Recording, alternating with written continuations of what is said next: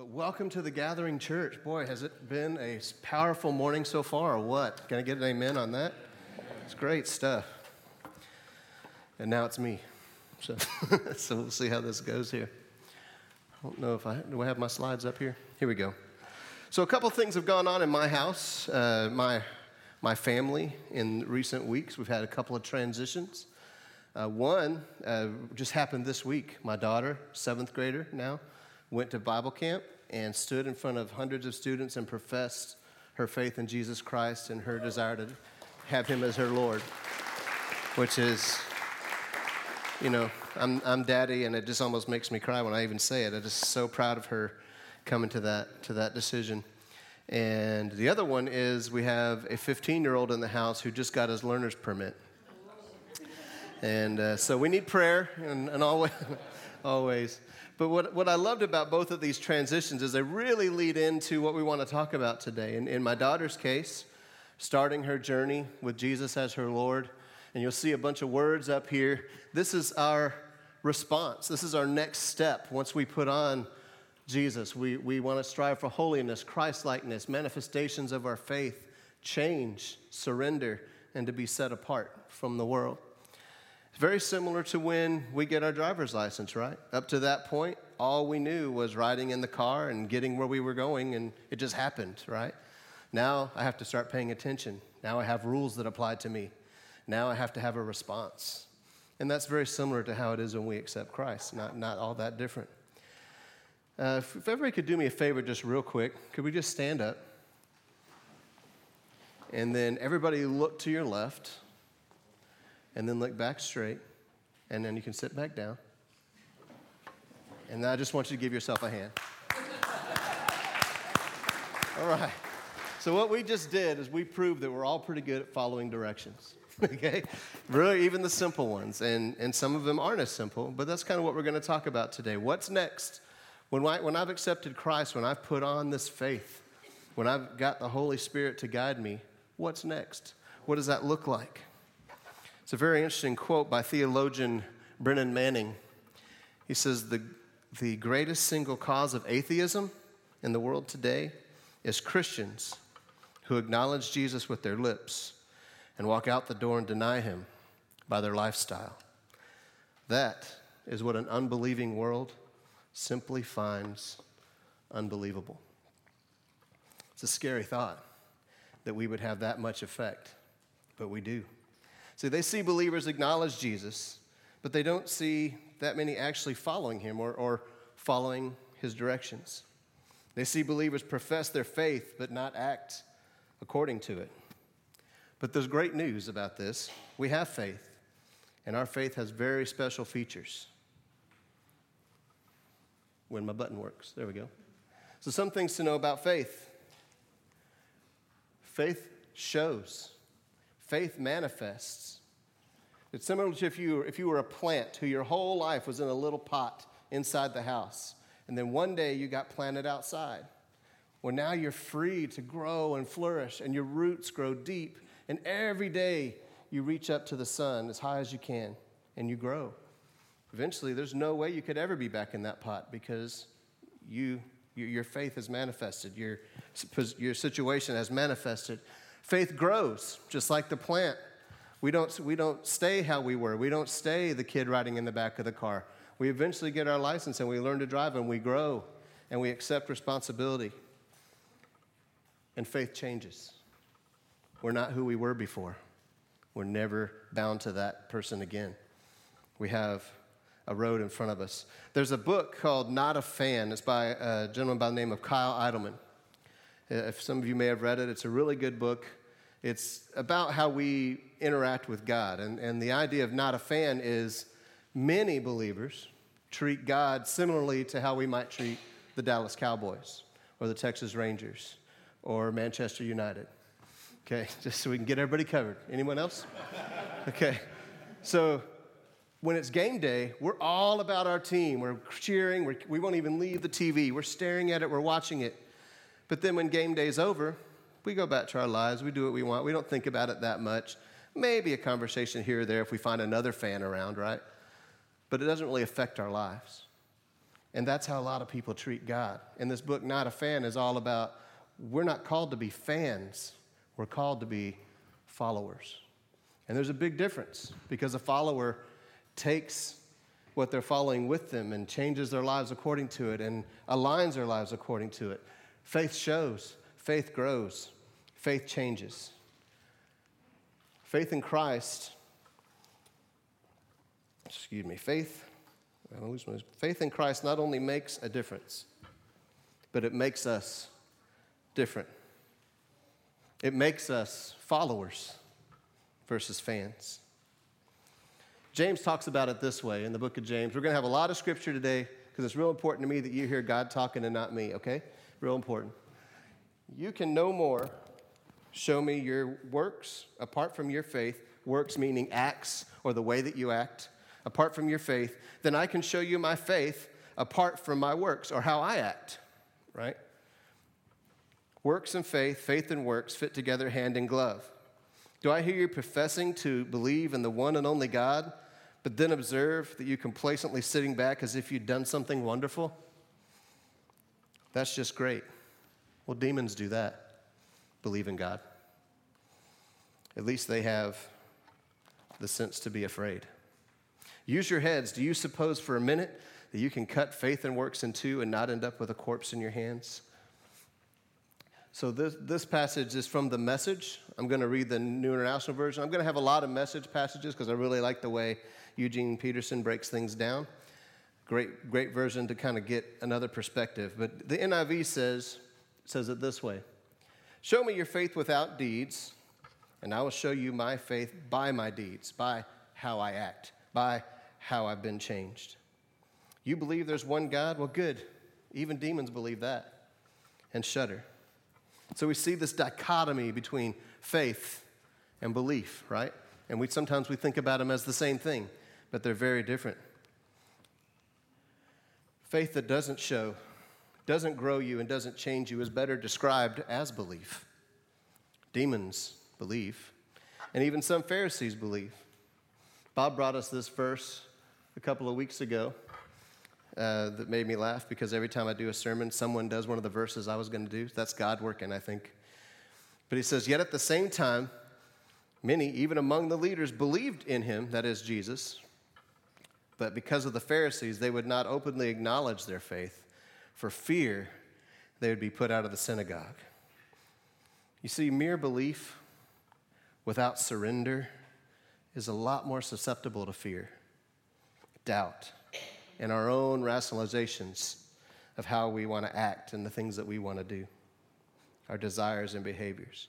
See, we're at a point in our society, and, even among many believers in Christ, where the truth in Scripture is less important than our own feelings and our own desires and figuring out how to fit those in to the puzzle.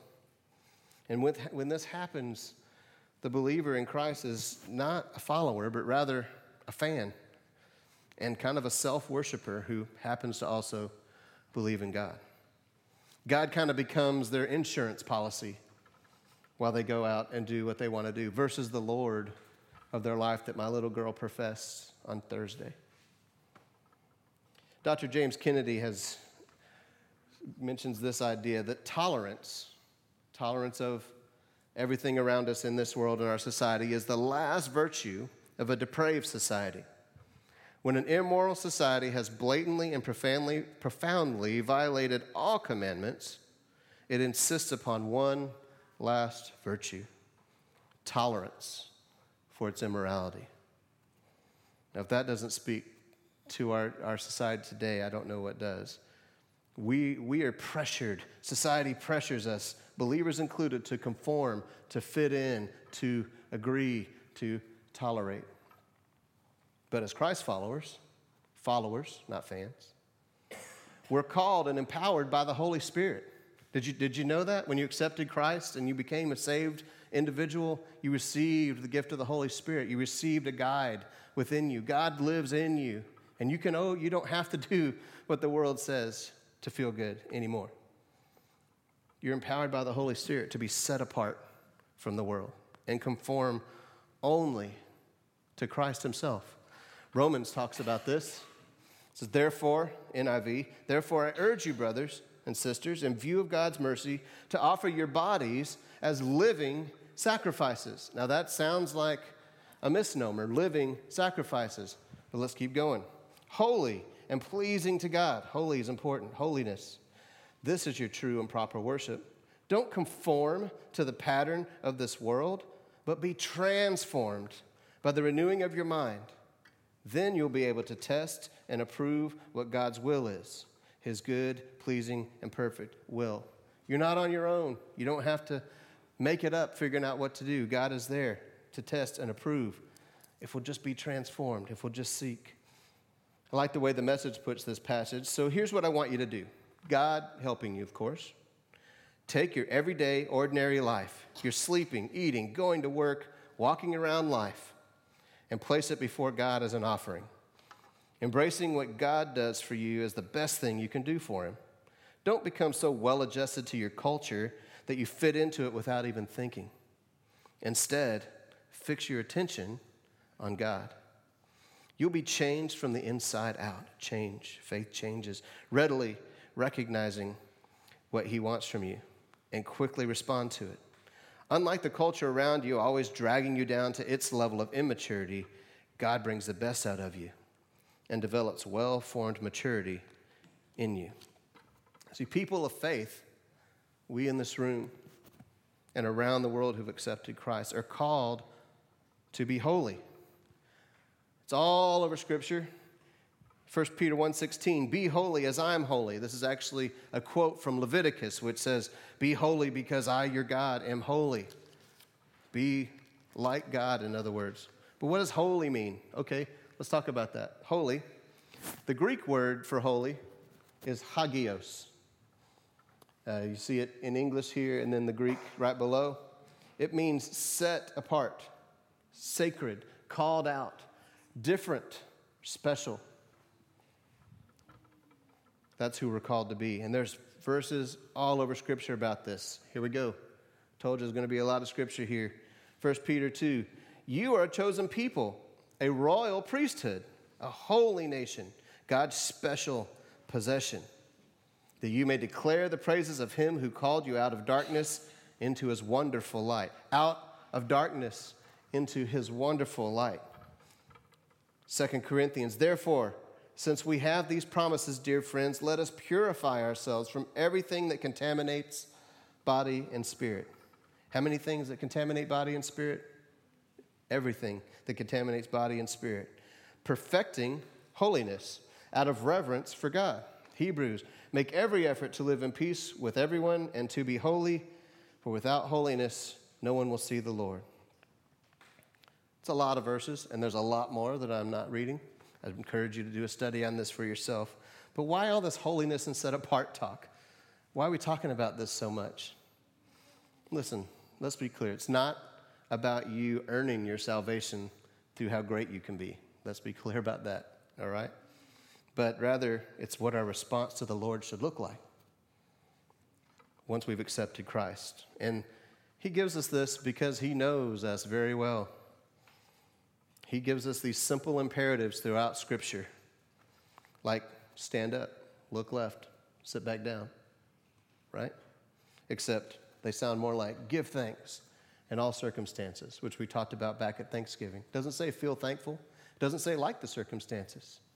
Give thanks. You'll be amazed if you'll follow that one little simple thing, how much it changes your perspective, how much God can get into that crack and take up in that space in your life. Repent and be baptized. Whole nother sermon. Be holy. Be holy. Why? Well, because the basic sin of man the basic sin of man is selfishness, pride, the wanting to do what we want to do, not what someone else tells us we should do, right?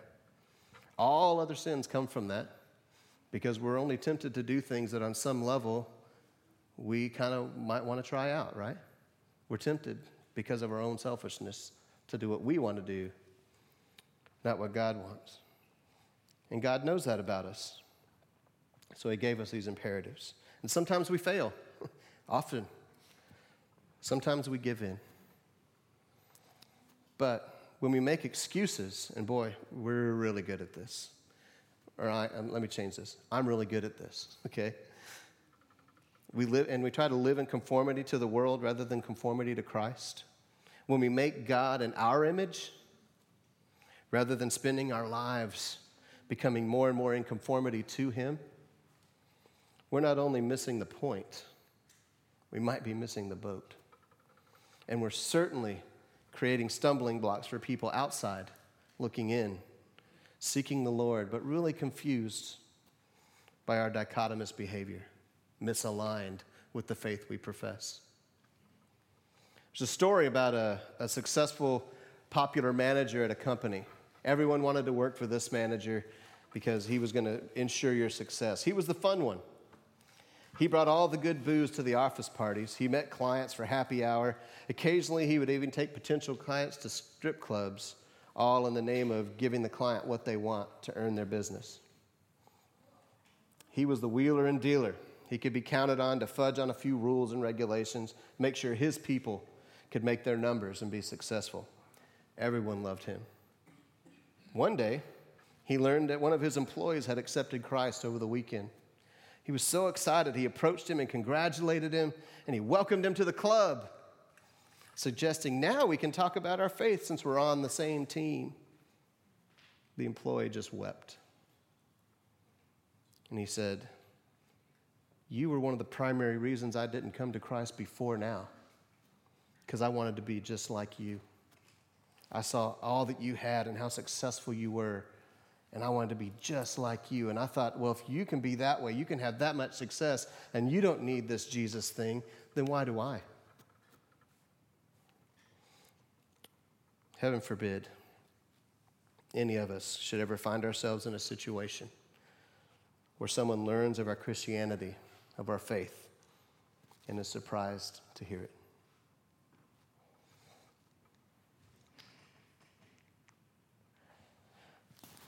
Want to buy a cross? Now, this is a reference. When I was in youth ministry years ago, uh, I used to do the skit uh, at youth rallies and such. By the way, I, have been counting. Dave touches his mic 72 times each sermon, so I'm on 51 now. I want to be, want to be just as good.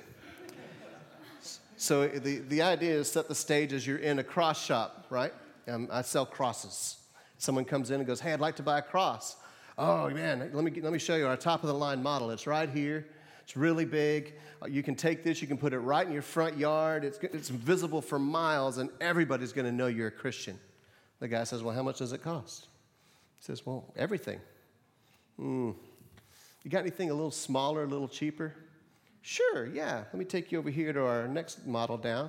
Medium sized cross. This one here, you can put this in the back of your car window. It fits in there perfectly. Everybody you see driving down the road is going to know you're a Christian. Well, you sure? I think I like to speed sometimes. But yeah, but it, you, you'll, you'll love it. Everybody's going to know. How much does that cost? Mm, most of you. Oh, you got anything smaller and cheaper? He goes down to the desk size, right? All right, well, you can take this one. You can put it on your desk at home. You can put it on your desk at work. Everybody that passes by your desk is going to know you're a Christian. Well, how much does that one cost? Eh, it costs a little bit. And the guy says, Hey, got anything a little bit smaller? He says, Smaller than this? Yeah, just a little bit. And the guy just looks dejected. He hangs his head, goes to the back, pulls out a little tiny cross. Not dissimilar from the ones you all just pulled out of a bag this morning. And he says, Here you go. It goes, oh, this is perfect. This is perfect because I can, I can profess Jesus when I'm at church and it goes in my pocket and no one has to know. I can be a Christian and not a Christian. I can fit in, and anywhere I go, I can fit in. I'm like a chameleon. This is perfect. How much does this cost? And the shopkeeper just says, Nothing. Nothing. Jesus said, Whoever is ashamed of me and my words, the Son of Man will be ashamed of them when he comes in his glory and the glory of the Father and of the holy angels. So we have a glimpse here. We could do uh, weeks on just this topic here, but we have just a glimpse of how we tend to be and how we should be as Christ followers, right? Just a little snapshot. But how do we become holy? How do we become set apart? Well, first, need to understand this very clearly. There is no perfection. You don't need to walk around feeling guilty because you slipped up or you can't quite meet the standard, because that's not how this works. This is a goal, this is a direction you're facing in, not a perfection of every step. Be very clear about that, okay? God, God is here and He knows our hearts, and that's what's important. Where is your heart? You will fail, you'll stumble on occasion, but there's a difference between struggling with something and outright choosing it according to our desires, regardless of what God says about it, right? But conforming God to our image. And even if we do do that, listen, it's not too late to repent. That's the beauty of the gospel. God is run, ready to run down that road and meet you. There's an important truth about faith I need you to understand here because there's a lot of misnomers. There's a lot of people that accept Christ and they think everything's going to be perfect. I'm not going to struggle anymore. Things are going to go my way, right? No. Faith does not deny that problems exist, nor does it remove the faithful from every struggle. But it does deny the struggle the power to control you because now you have somewhere to turn. The struggle doesn't have to control you. The struggle is just a situation. It doesn't affect your future. It doesn't affect who you are. It doesn't affect the truth. Jesus said in Revelation chapter 2 to his church, I know your poverty and your affliction, yet you're rich. He didn't say, but just hang on. If you believe in me, I'm going to make you rich. You are rich because it's turning the idea of what richness is on its head, turning the idea of what joy is on its head. It's not what the world thinks because we're set apart, we're called to a higher purpose. Second, don't take it from me. Let's just see what God has to say about this holiness, how we do it. Galatians 5 You, my brothers and sisters, were called to be free. But don't use your freedom to indulge the flesh. Rather, serve one another humbly in love, for the entire law is fulfilled in keeping this one command love your neighbor as yourself. So I say, walk in the Spirit, and you won't gratify the desires of the flesh. For the flesh, that's us, the world, desires what is contrary to the Spirit, and the Spirit, what is contrary to the flesh. They're in conflict with each other so that you're not to do whatever you want. Just don't do whatever you want. Don't use God's freedom to justify your own agenda. Trust in the Lord with all your heart. Lean not on your own understanding. Thank the Lord. I don't have to rely on mine. In all your ways, all your ways, acknowledge Him, and He will make your path straight. He will guide you along that path. We don't have to come up with it. We're not on the hook to figure it all out on our own. We got a lot of imperatives that help out all through Scripture. I'm going to give you the message version here. Trust God from the bottom of your heart. Don't try to figure out everything on your own. Listen for God's voice in everything you do, everywhere you go. He's the one who'll keep you on track. Don't assume that you know it all. Run to God, run from evil. Your body will glow with health, your very bones will vibrate with life. Honor God with everything your own. Give Him the first and the best. Your barns will burst, your wine vats will brim over. But don't, dear friend, resent God's discipline. Don't sulk under His loving correction because it's the child He loves that God corrects. A father's delight is behind all of this. James 4 Humble yourselves before the Lord, and He will lift you up. Beauty. Submit yourselves, therefore, to God. Resist the devil, and he'll flee from you. Draw near to God, and he will draw near to you. Cleanse your hands. Synopsis You're not alone, you have help. Praise God, we have help because we are idiots, if we really want to be honest about it. That's, that's the basic premise of the sermon. I'm just kidding. But, so, what's your pleasure? You know, God wants to be your source of peace. He wants to be your source of pleasure. He wants to be your source of comfort, your joy, your rest, your very identity. What's in your life that's sitting in a place that belongs to Him? Where faith needs to show, to grow, to change you. What do you lean on when you feel stressed? What do you go to when you feel angry, overwhelmed, when you need to blow off some steam, when you crave an emotional high, when you want to belong? What do you use for these things that belong to God in His place? Is alcohol, drugs, pornography, fornication, conformity, fear of loss, like our Pharisee friends, entertainment, popularity, language you use to fit in, worry, social media, Facebook likes, get my identity from our Facebook likes. Sounds silly. People do. Self importance, money, those little convenient lies that really help us out. Oh, I didn't mean to speed, officer. I, uh, a bug was on. There's a, there's a wasp in my car. Whatever you come up with. We've all seen it happen. We've probably all done something similar. Perpetual shopping. Anybody? Just kidding. I, I didn't look at my wife. Just kidding. Let's just touch on one of these. This is not an exhaustive list, but let's just touch on one. Let's see what God has to say on the subject of alcohol. And I'm only going to pick one verse. There's lots about drunkenness and all that, but I don't want to go down that path too far. Ephesians 5 15 through 18. Therefore, be very careful how you live, not as unwise, but as wise, taking advantage of every opportunity because the days are evil. For this reason, don't be foolish, but be wise by understanding what the Lord's will is. Do not get drunk with wine, which is debauchery, but instead be filled with the Spirit. Instead, see, God always provides an alternative. He doesn't just give you a bunch of don'ts. He says, I got better. I've got way better. Come on. Okay? Now listen. I know some of you just got a little fidgety in the room. There's nothing wrong, biblically, spiritually, with an adult legally having a glass of wine at dinner or a pint with their fish and chips. Okay?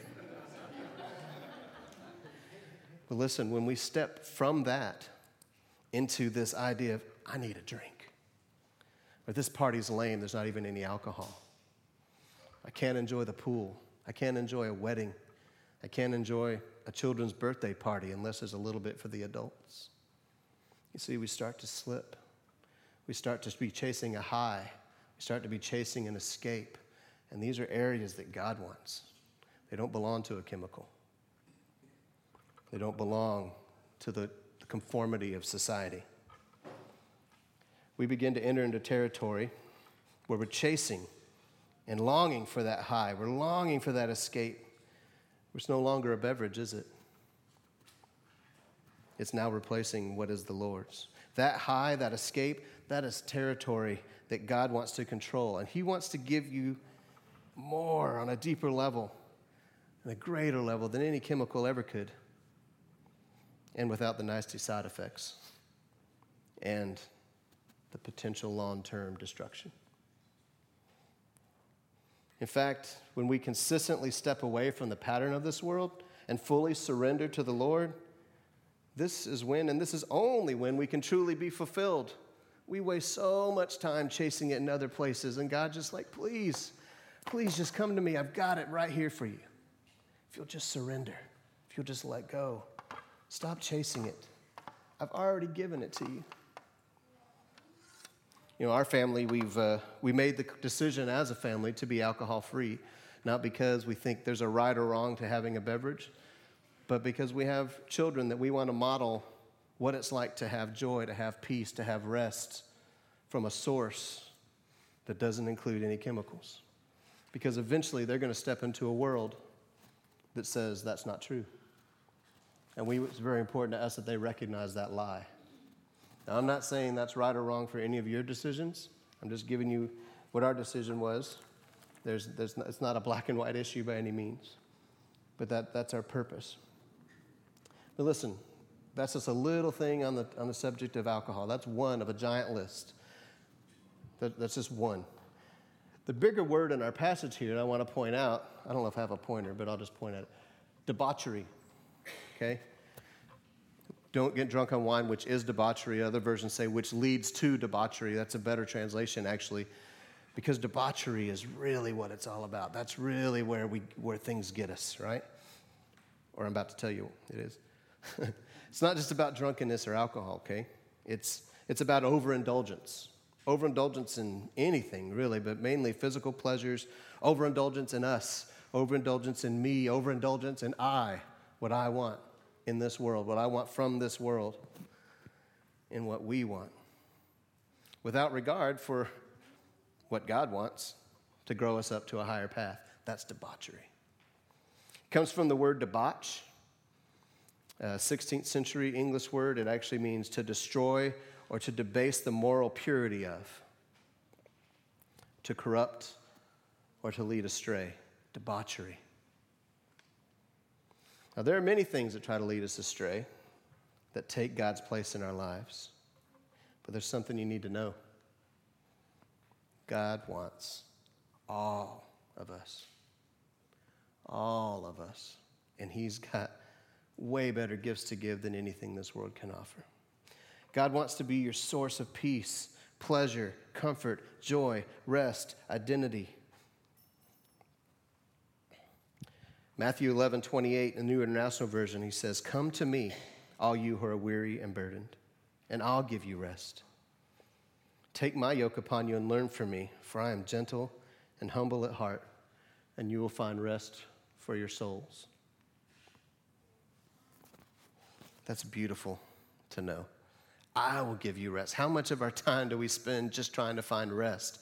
If I put in these hours now, I can have a longer weekend and have some rest if you know we, we spend a lot of our time planning our vacations everything around trying to find rest so we can just stop and god offers that every day every hour every minute if you'll just let him give it to you just let him give it to you let him be the lord of your life because god wants unconditional surrender so this is now we're going to get to the little trinkets you all pulled out of the little bags if you would hold that in your hand real quick, except for the worship team, which has to start moving. You can use as a guitar pick if you want, JJ. See, what, what you're holding is just a representation, just a reminder, just like a finger, a ribbon around your finger, to just remember what's your one thing? What's in your life sitting in a place that belongs to God right now? Pick one that's most in your heart, that's most on your heart. If it's not coming to you, just ask God to reveal it because I promise you, you have some. Okay?